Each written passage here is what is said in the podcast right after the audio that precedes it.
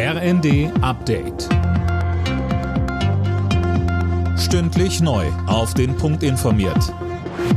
Ich bin Philipp Nützig. Ein US-Kampfflugzeug hat den mutmaßlichen chinesischen Spionageballon abgeschossen. Dafür wurde der Luftraum im Südosten des Landes zeitweise gesperrt. Mehr von Daniel Bornberg. Nach Angaben des Pentagons wurde der Ballon vor der Küste von North und South Carolina abgeschossen. Die Trümmer sollen jetzt möglichst geborgen werden. US-Verteidigungsminister Austin sprach mit Blick auf den Ballon von einer nicht hinnehmbaren Verletzung der amerikanischen Souveränität durch China.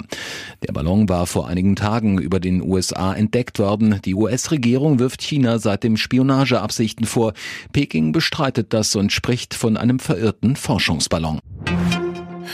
Die Bundesregierung wartet nach ihrer Entscheidung zur Lieferung von Leopard-Kampfpanzern offenbar noch auf konkrete Beteiligung von Partnerstaaten. Wie es aus Regierungskreisen heißt, sind viele der Panzer nicht im besten Zustand und müssen erstmal instand gesetzt werden. Portugals Regierungschef Costa zum Beispiel will Leos liefern, wie viele ließ er aber offen.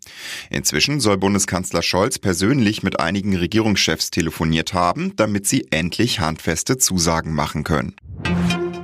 In Österreich und der Schweiz sind in den letzten beiden Tagen mindestens fünf Menschen bei Lawinen ums Leben gekommen. Teilweise sollen die Skifahrer abseits der Pisten unterwegs gewesen sein, trotz hoher Lawinengefahr. Im Westen von Österreich etwa gilt die zweithöchste Warnstufe. Union Berlin ist zumindest vorerst neuer Tabellenführer der Bundesliga. Durch einen 2 zu 1 Heimsieg gegen Mainz verdrängten die Berliner die Bayern von der Spitze. Außerdem gewann der BVB mit 5 zu 1 gegen Freiburg. RB Leipzig kam in Köln nicht über ein 0 zu 0 hinaus. Frankfurt schlug Hertha mit 3 zu 0 und Bochum besiegte Hoffenheim mit 5 zu 2. Im Abendspiel trennten sich Mönchengladbach und Schalke 0 zu 0. Alle Nachrichten auf rnd.de